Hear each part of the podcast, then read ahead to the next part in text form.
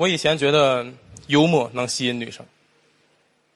我中学开始就爱写笑话，讲给我喜欢的女孩，她笑得很开心，然后讲给她喜欢的男孩，那个男孩再讲给我，一个笑话，幽默了一圈就我不开心。我最近压力太大了，我去找导演，说我要退赛。他说不用，我安排你淘汰。我们继续。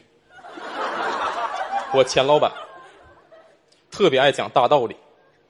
有一次开会，他拿了一根筷子，掰断了，又拿了十根筷子，也掰断了，说看见了吗？你们加一起也斗不过我。我哥在上海有一家公司，但一直单身。之前他拉我陪他去静安寺求姻缘，很灵。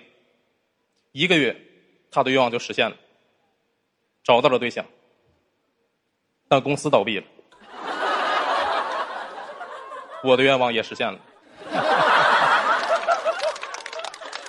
现在小孩太嚣张了，我有一个五岁的侄子。他淘气，我打了他一下，他居然都对我喊：“你知道我爸爸是谁吗？”我说：“你知道我哥哥是谁吗？”他说：“让他俩干一架呀！”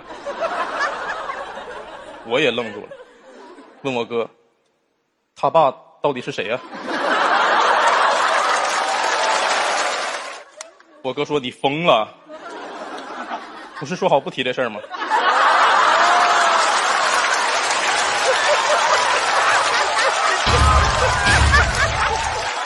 有一对兄弟，两个人发展相差很大。哥哥游手好闲，现在在火车站偷手机；而弟弟脚踏实地，开了一家手机店。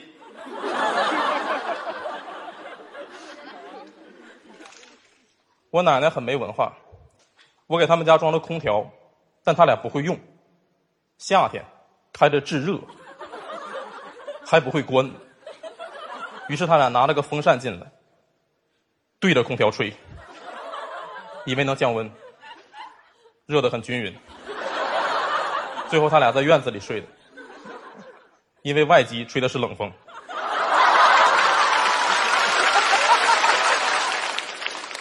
需要一定物理知识储备啊！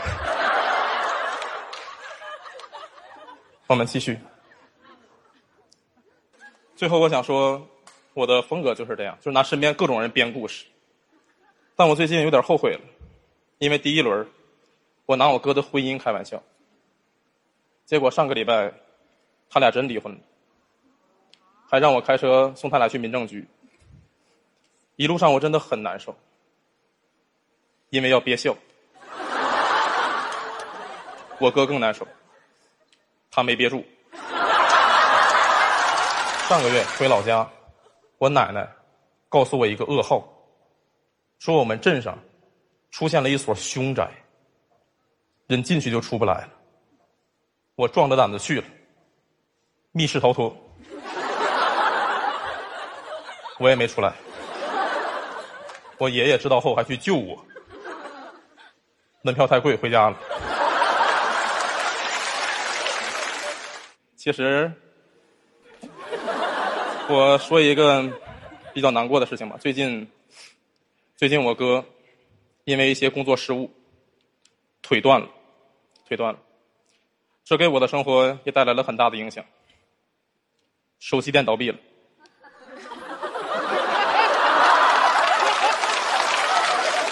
我喜欢你们，很聪明。我的风格就是拿身边各种人编故事，我就是这样。我全家已经没一个好人了，但他们不在乎。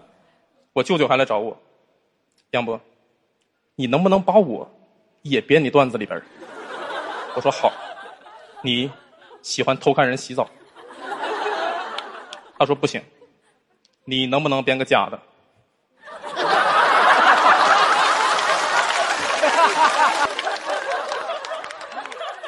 我说你能不能先出去？